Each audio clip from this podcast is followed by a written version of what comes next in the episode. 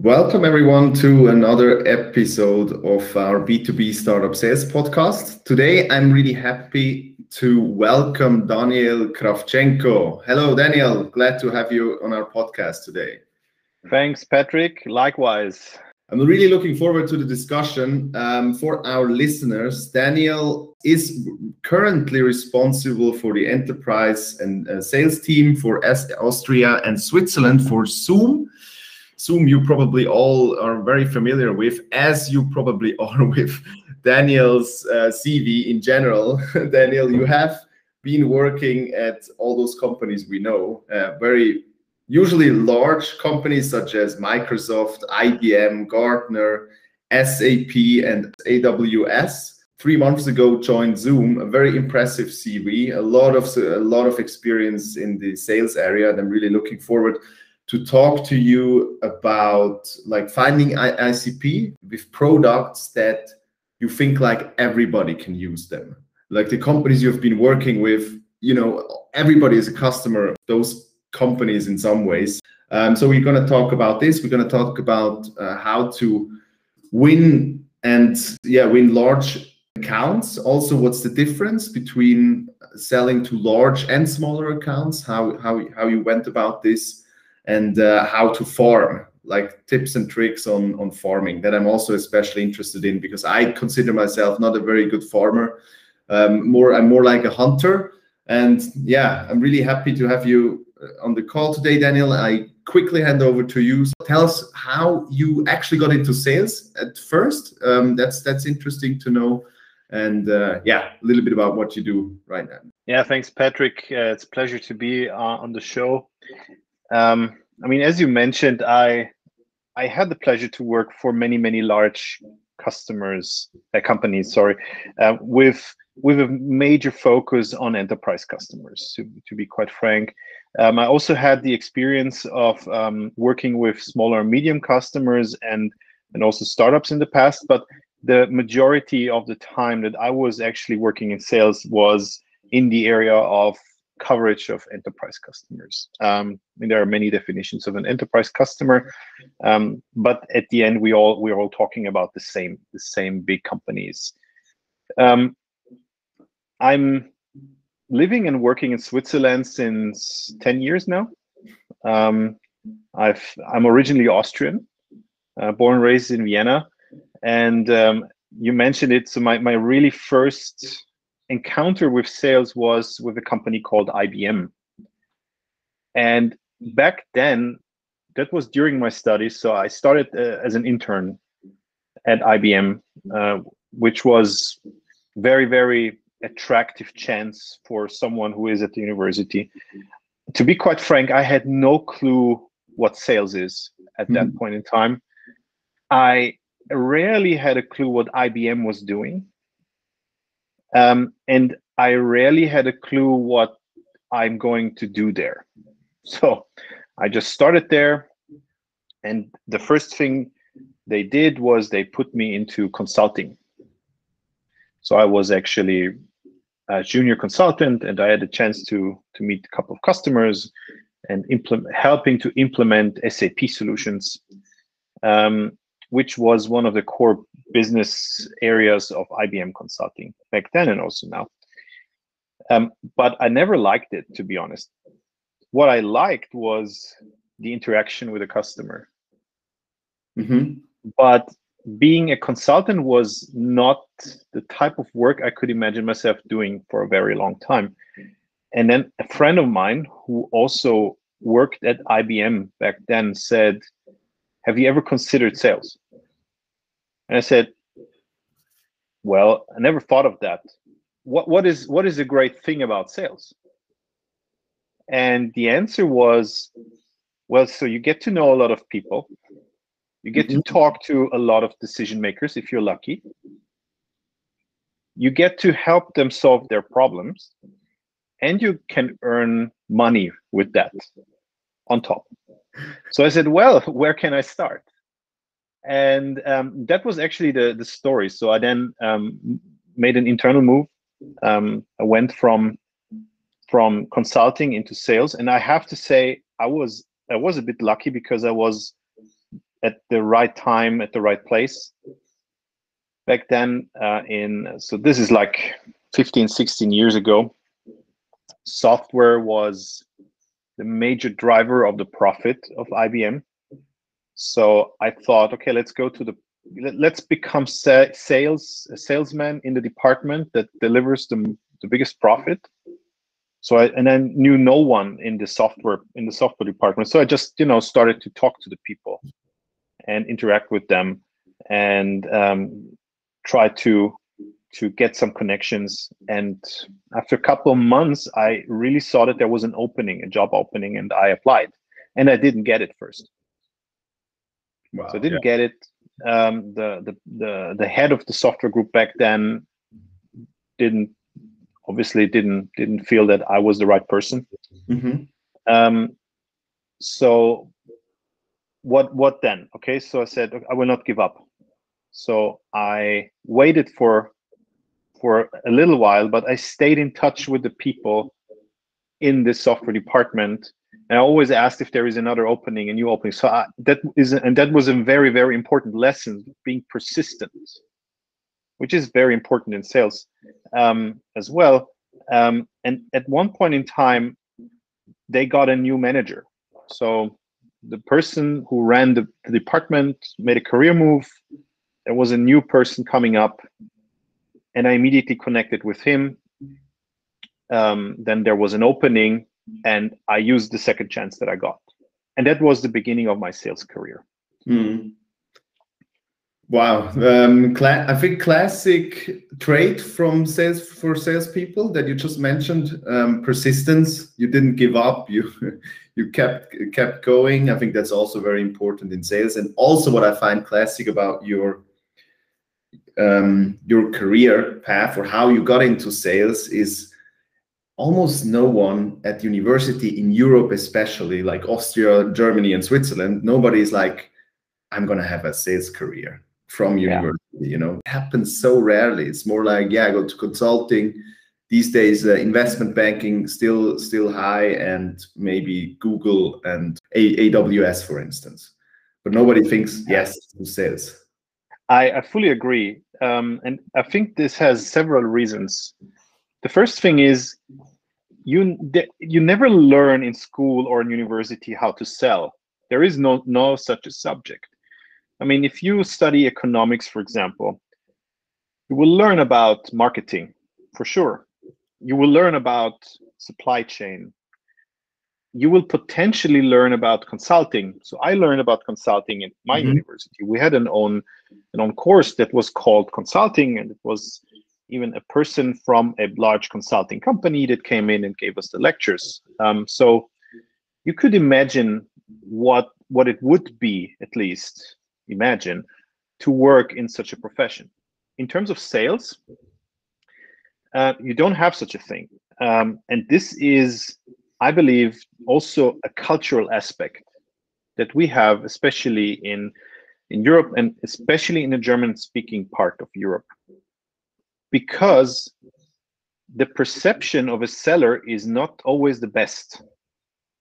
If you compare it with the US, um, sellers are always considered very outgoing people.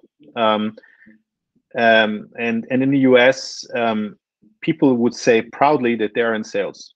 They would even say proudly that they earn a big paycheck. This is not the case here. Mm-hmm. Uh, we we tend to yeah I think we tend to have um, a bit of an yeah a bit of a different perception on sales.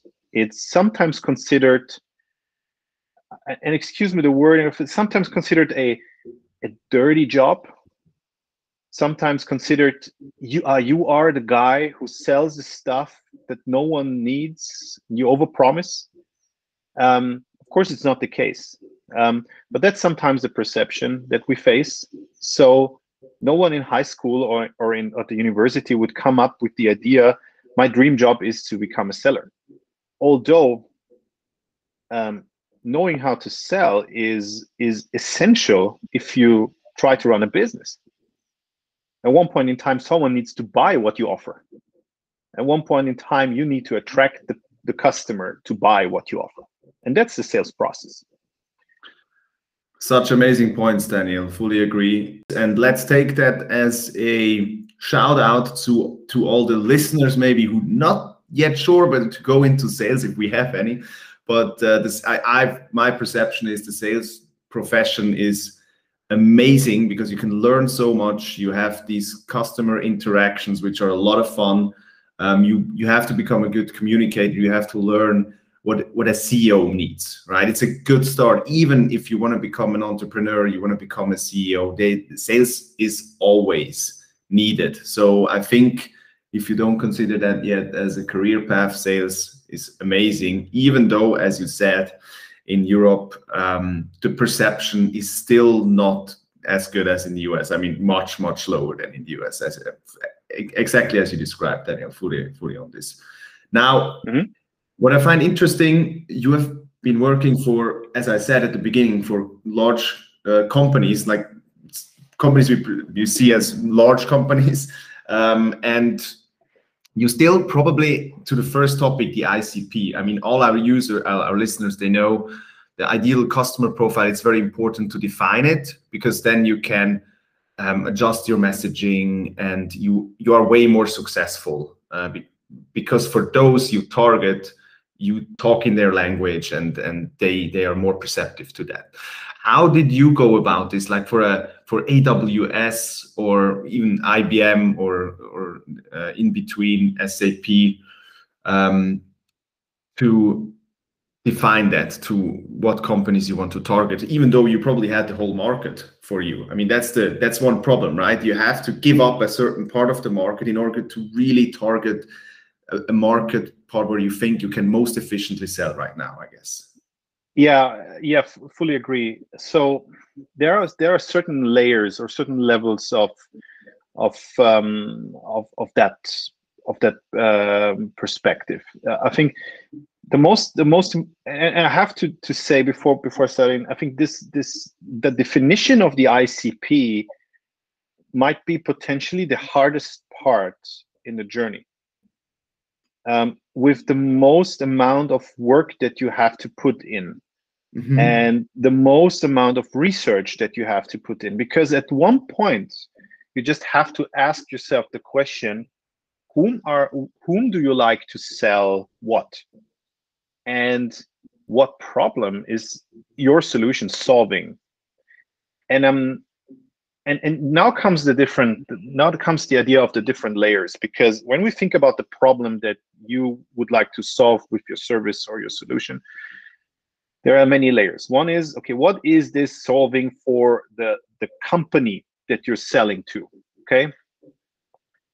Then one level down is what is this solving in terms of problem solving to the department you are selling to and then how is this going to help the individual person the decision maker the stakeholder the user whoever the person who is going to use it the person who's going to actually pay for it how is this going to solve his problem? And that count and and this is a huge amount of work i can tell you okay? So especially if you don't have any access to these customers um, it is much much easier if you have already access to those customers. And we'll talk about that later i guess when we talk about the farming part. Um, but first and foremost you need to define and you, you need to go through those layers. So first is define the industry. Is there a specific problem that you try to solve for a specific industry? Mm-hmm. um, let's let's take an example you might have developed a great solution, a SaaS solution that solves a major issue in the financial services industry. Yeah. And of course, your your target market are potentially all companies in the area of financial services, so all banks, all insurances. Then you have to go one layer down and say, okay, are we going to are we going to solve a problem for the IT department? Are we going to solve a problem for the accounting department, for finance department? Are we going to solve a problem for the core business, for department in the core business of this company. And then, last but not least, you will always face a human being on the other side of the table that mm-hmm. will look into your eye and say, okay, how this is how is this going to help me? And you need to understand the agenda of this person and how you're going to to solve the issue that this person has in detail. How do you go? How are you going to do that? I mean, it it all starts when we start with the industry. It all starts with with a lot of research, with data that you get in the market, which is partially free, partially not. Um, but at the end of the day, uh, I would say you will get 80% of the data that you need. You will get, you will find it somewhere um, mm-hmm. for free. Um, can talk to, uh, you can talk to um, to other companies. You can talk. You can make simple uh, internet research. Um, you can talk to associations. Um, you can talk to state departments. So there there is a lot of data out there. There is more data out there today than it has ever been. Um, and sometimes you will have to pay for it. Um, and then you just purchase research. Uh, you purchase access to data. Uh, it depends on how deep you go. You want to go. Um, that's the easiest part because that's what you can do basically behind your desk. Um, when it comes to the department, uh, the, the issue that the department says, that's where it actually starts to interact an interaction between you and the customer because you need to find the right department you need to find then at the next step the right people in the department and you need to gather information firsthand. Mm-hmm. you can partially get information out of research as well here. Um, i always recommend read the financial statement of the company you try to sell to um, you you you will be um, you would be amazed how many how many interesting details you can get out of that. Uh, right. Read the the quarterly the quarterly uh, statements that if if it's I mean if it's a publicly traded company, you can just get it from the website. Um, so read that. Um, you will be amazed how many information you will get it out of. They actually usually state their major um, projects, their major issues in these documents. So I got a lot out of it by just reading, just reading the the earnings the earnings really uh, press releases and the statements. Um, and then, do you have an example, Daniel? That's something that you remember that you got out of these statements. Yes, yes. Um, um, I once tried to uh, to get access to a bank in Switzerland. Um, mm-hmm this bank had never never bought anything from my former company. Um, so what I did was um, I just downloaded the PDF from the website, and I saw that actually there was an an own section of um, of IT projects that they mentioned, where they said um, we're going to implement a new banking solution. We try to to achieve a specific amount of productivity increase. And we even you even saw the budget that they plan to spend on it. Um, and with that and, and i then i realized that i actually what, what i can offer is something that would add an extra level of optimization to this project. And also in this in this uh, document i could find a, a huge amount of names. Um, so I started to connect with them, and I simply used two tools. I used LinkedIn. Mm-hmm. Back then, LinkedIn wasn't that popular, which had his, advan- his advantages and disadvantages. Uh, the advantage was that if you could find someone on LinkedIn uh, at that time, um, you could easily connect with the person because the person was not overwhelmed mm-hmm. at that point in time with requests. It's completely different today. Um, the other thing I did was I'm a huge fan of cold calling. I think cold calling is still today the most effective way to approach an individual. Um, that doesn't mean it is the most effective way if you want to reach to as many customers as possible. That's definitely not the case. So if we talk about you try to reach all small and medium businesses in Switzerland, and we have more than 10,000 here, you cannot call each and every one. It's impossible. It will not scale. So you need different mechanisms, and LinkedIn is a good vehicle to do that. But if you try to focus on a specific industry in Switzerland, for example, or a specific industry in Germany, specific industry in in Europe, um, and you def- you narrow it down, um, then you can you will end up with a list of maybe a couple of hundred potential customers that might be interested in what you have and those and this is a decent amount okay? This is a good this is a good target list as we would say in sales. And and this can and this can uh, can you can really use that for daily cold calls i would say. Um, so what i did was i created such a list a simple spreadsheet name of the customer name of the department name of the person people i really wanted to talk to um, I tried to find every sort of contact details I could find. Sometimes you you're um, you're successful, sometimes not. And now the question is, let's assume you want to talk to the CFO. By the way, I always aim to go as high as possible because those people have the money. It's very simple. At the end of the day, if if, if you want to sell something for a high price, um, someone needs to sign it um, and it's it's very different from company to company, no question. But the higher you go, the better. Worst thing that can happen is that you reach out to the CEO. The CEO might read your message or pick up the phone and says, um, "says Patrick, thank you for calling me. I don't think I'm the right person, but by the way, please talk to this person. Uh, I will send an email and introduce you. That's the best thing that can happen to you.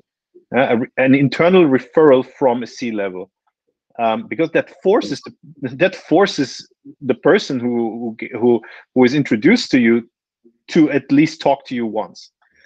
Um, so, and then let's go back to the call. So I'm I'm I'm jumping around a little bit. I hope that's fine. Yeah, I'm um, I'm already a big fan of you, Daniel, because oh, I'm also I'm also a huge cold calling fan and advocating a little bit on this topic on LinkedIn as well. Um, and I I love that you are in that topic too. So I, I mean, you open new topics that we could talk about. Just one thing about cold calling that I find interesting, and you might have a good approach for the listeners because I find many people struggle with this. How did you get to when you say CFO? How did you get to the level, even like through the, the gatekeeper? The gatekeeper. Yes, thank you. Ah, um, I, I'll um, I share with you some of my tricks. Okay so you need some sort of direct access in terms of either a phone number in best case a phone number or a mobile phone number. If you have the mobile phone number then it's like a jackpot but you need to be very respo- uh, so you need to this is a huge responsibility that you have okay? Because what happens is if, if you misuse the fact that you have the the, the mobile phone of someone uh, he might never talk to you again. Um, so be very responsible. So let's assume you have the, the, the fixed line uh, which is also a very interesting topic nowadays because we're all sitting in the home office. Um, so, but let's assume you have the fixed line number and you call there and you would end potentially end up with what we said the gatekeeper. And gatekeepers are trained to not let you through. That's that's their main job when they pick up the phone. You cannot just come there and say, "Hi, I'm Daniel. I want to talk to your boss," because we have something that is so great. He would love it. Uh? This is not going to work. Um, sometimes it works. What usually works is the following. Um, try to call at date times that are not usual. So if you try to call between 8 and 5 or 6 in the, in the afternoon, you will end up with a gatekeeper. But you know that top C-level executives usually start very early in the morning and they end up very late. So why don't you try to call this number at seven o'clock? worst thing that can happen is that no one picks up. Best thing is gatekeeper is not here yet, so C-level executive picks up himself, and then you have him. Same is with emails, by the way. Yeah? So send it either very early in the morning, so they have it the first thing when they open their their their mailbox, or send it very late at night when they might still work and they just see your email popping up. So that's that's one uh, one uh, yeah one trick that you can use. This, the second is just be very honest and say, Hi, I'm Daniel. I'm your new account executive. I'm your new seller from this and that company. Yeah. My predecessor left. He didn't make a proper introduction. I would love to have 10 minutes with your boss, with this, with you, whoever, um, to just properly introduce myself and always insist on a personal meeting face to face. Today it's a bit tougher, of course. Um, I we all hope that things are will get will get better soon, but back in the days, I always insisted on a personal meeting, no matter how long it was. If it was just 10, 15 minutes, and if it took me one hour to get there, wow. I took the chance. Every physical meeting is a chance. Yeah, because first of all, it gives a very different impression than just on a phone or a video. And second is, um, it's a commitment from the customer if he agrees to meet you. If he doesn't agree to meet you, you know there is no commitment. There might not be an interest. I always saw that as a sort of commitment from the customer that because he spends time with you, it's not you spend time with him um, because you're a sales it's your job to spend time with customers it's not his job to spend time with sellers i like it so you most of the time i guess daniel you had already the customer they were already buying somehow from the company we're working with there was uh, probably very often no real connection to the C level and you use that approach to, to get C level um, FaceTime, basically. Yeah, and I think that's that's that's the beauty of working for a large company yeah, with a large brand. And I have to admit that's most of the time a big advantage. Now I understand that a lot of people who are also listening to us do not have the luxury of having a global, well-known brand because they are entrepreneurs, yeah. they are running startups. So the question is, how can you, what can you do when you don't have a brand like SAP or Amazon behind you? Um, which is, by the way, not always an advantage. Uh, it really depends. Uh, but most of the time, at least someone from the customer will listen to you. Um, so what can you do in order to make your brand attractive, make your solution attractive? And now it and this is and i think this is the key question that the audience is asking themselves um, and there are many many different ways to solve that and and a lot of a lot of entrepreneurs had solved that in the past of course mm-hmm. Mm-hmm. Yeah great insight daniel um, so i guess we are or I dive into the you know big versus uh, small accounts, gaining big, uh, winning big and small accounts. Because one of the differences, I just I think we already filtered out basically for big accounts, for instance, you really have to do everything to get in. You know, when you have an account that you can earn millions in in annual recurring revenue then you have to and you have to pick up the phone you have to try to get c level attention you have to get a recommendation from C level down, if if possible and ideal.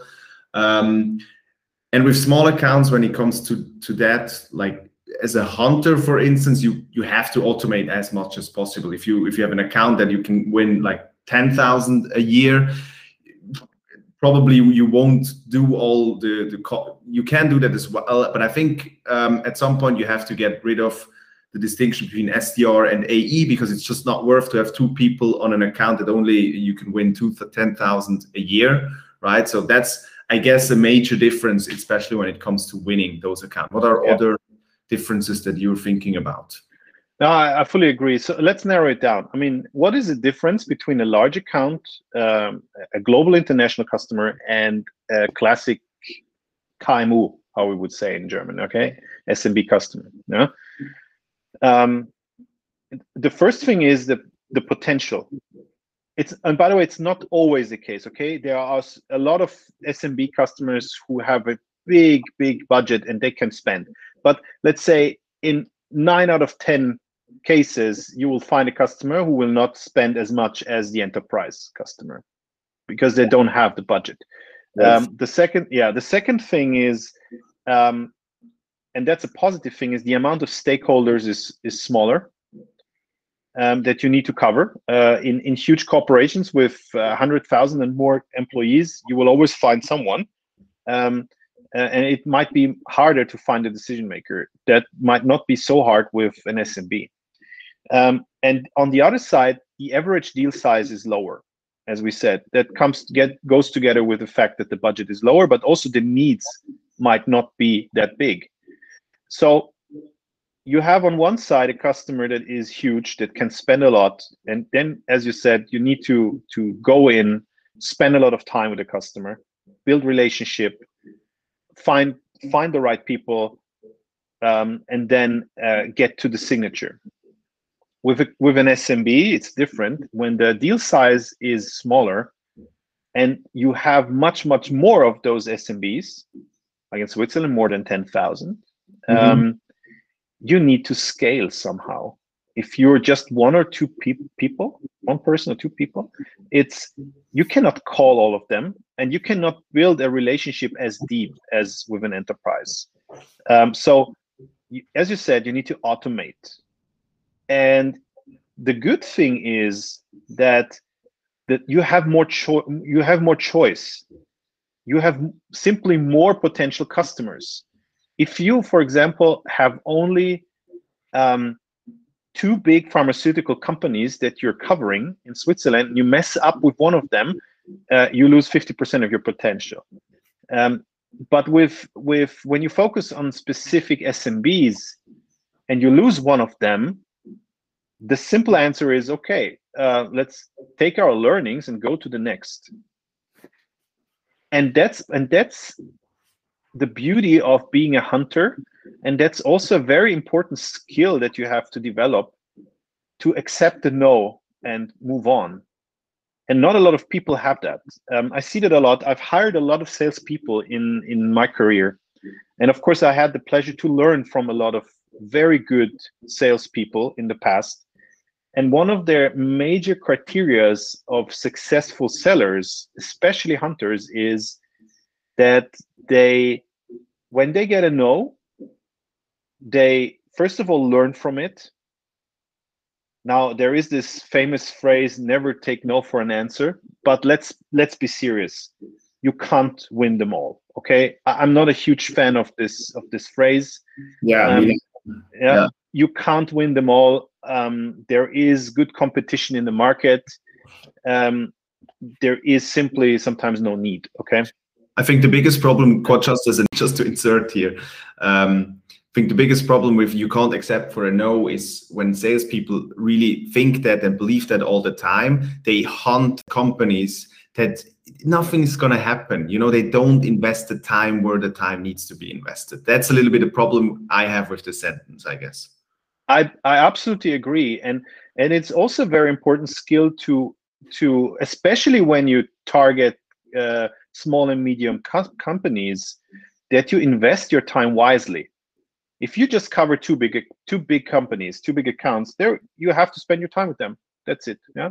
Yeah. If you have if you have a lots of lots of different smaller companies, you don't have the luxury to say, okay, I will invest now more time into this, even though I just got a no. So you have to to be first of all um, know when it's time to to leave. But doesn't mean, by the way, that you can't come back after a while. Okay, yes. just for now, you just leave it.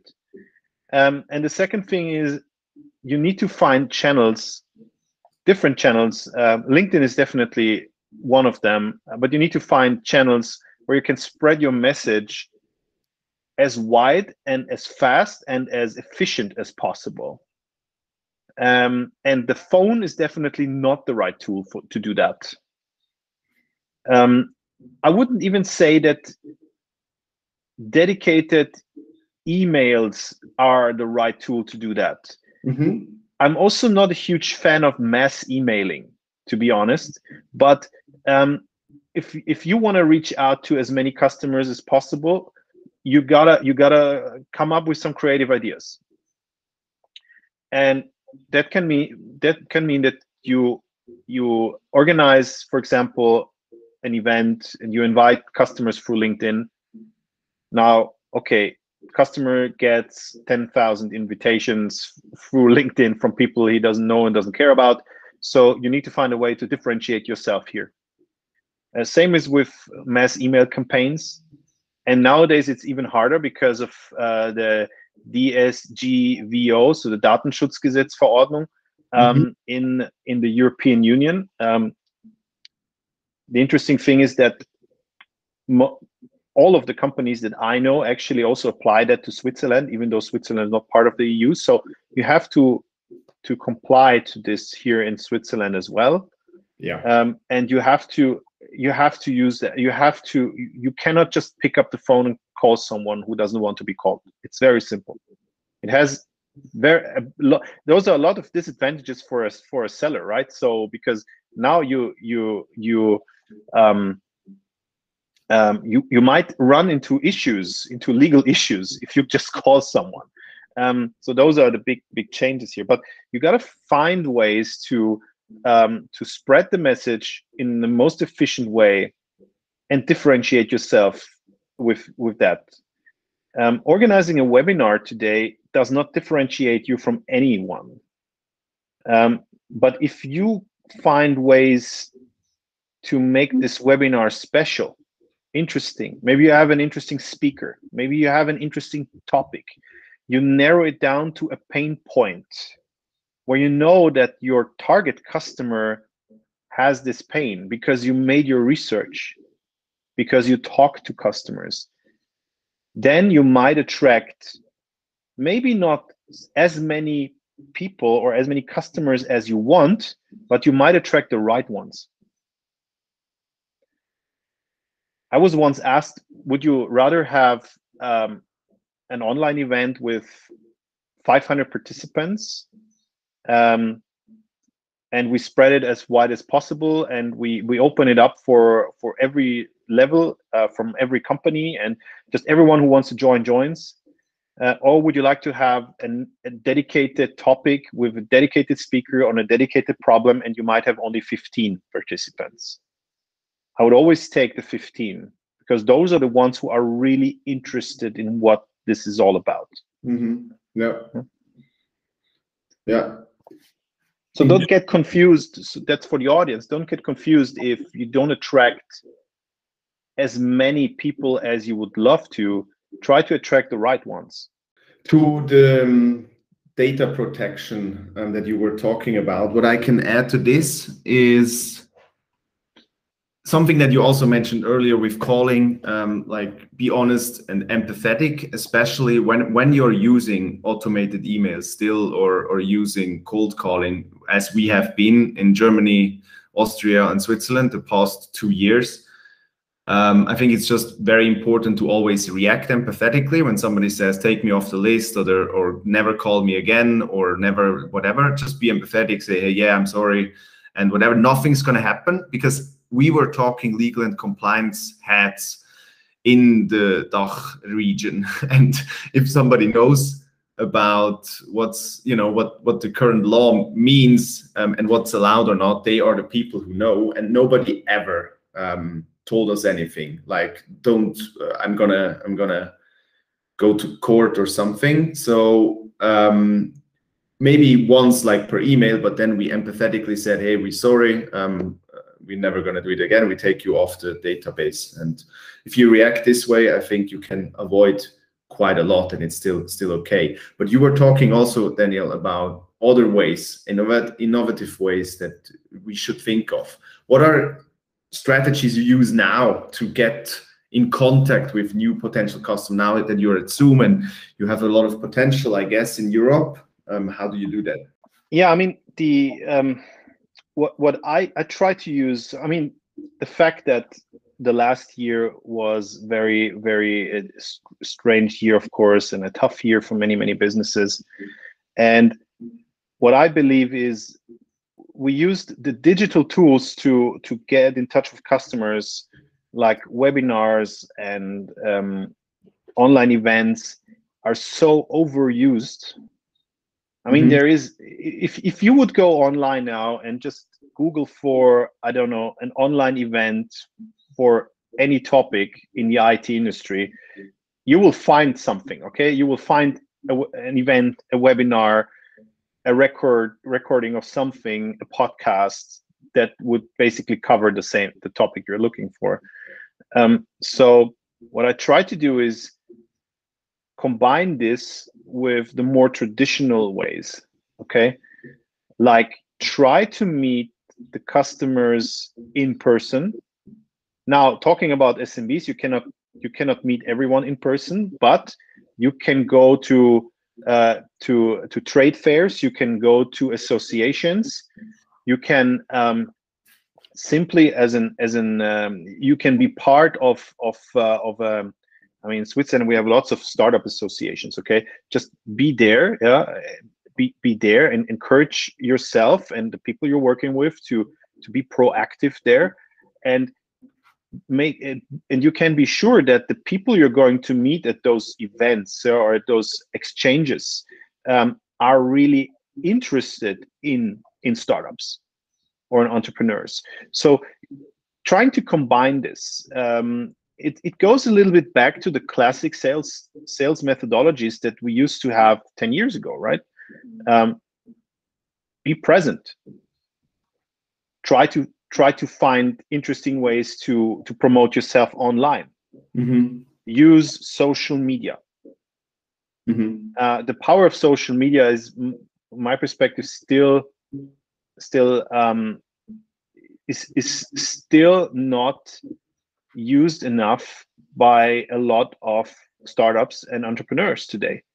Except linkedin. Everyone's on linkedin. Okay let's send each other a message okay on linkedin. That's that's the classic thing. But there are other ways other social media platforms that you can use to promote yourself with almost no costs. And do the basics do the basics. Search engine optimization okay don't forget about those things. Don't forget about the simple things. Make sure that you can be found if someone is looking for you. And i think if you combine all of these things with a lot of effort of course um, and you find a way to differentiate yourself through your message through your solution that gives you a good position in terms yeah. of potential interaction with with your buyers yeah, that's a great tip to end this, uh, Daniel. Um, just to add something to that as well, for people to imagine what's the what the reach could be. Uh, I posted a, a, LinkedIn post last week. Um, so LinkedIn posts are something that is for free, as you mentioned, and you can reach a lot of people. I posted something about cold calling. Took me two minutes actually to post it, and it got 1,100 likes, something. Over like there, um, 300 comments, and I think 130,000 people saw it. And that also, um, a lot of people went, went to the company and were looking at the company page. And if we'd sell something for salespeople, that would be awesome. It was like thousand people on the company page of ours. So, uh, you know, generate thousands of viewers within a week just posting for two minutes uh, for a post. So that's the that's the that's the I think every, everybody could could do that, and everybody could could achieve that. Yeah. I have no special ability whatsoever in writing or anything like it, but just act and and do something, and that's a way. And and I like this as a. And by the way, I liked your post as well. I saw it, um, and I gave it a like, and I think I gave it also a comment. And now you, I mean, you see the it's so underestimated the power of social media. And I'm also not a not a social media pro, mm-hmm. but there are many many pros um, that you can find where you can get advice of and in terms of social media my, my only advice is take it serious. So create content on a professional way, learn from the best.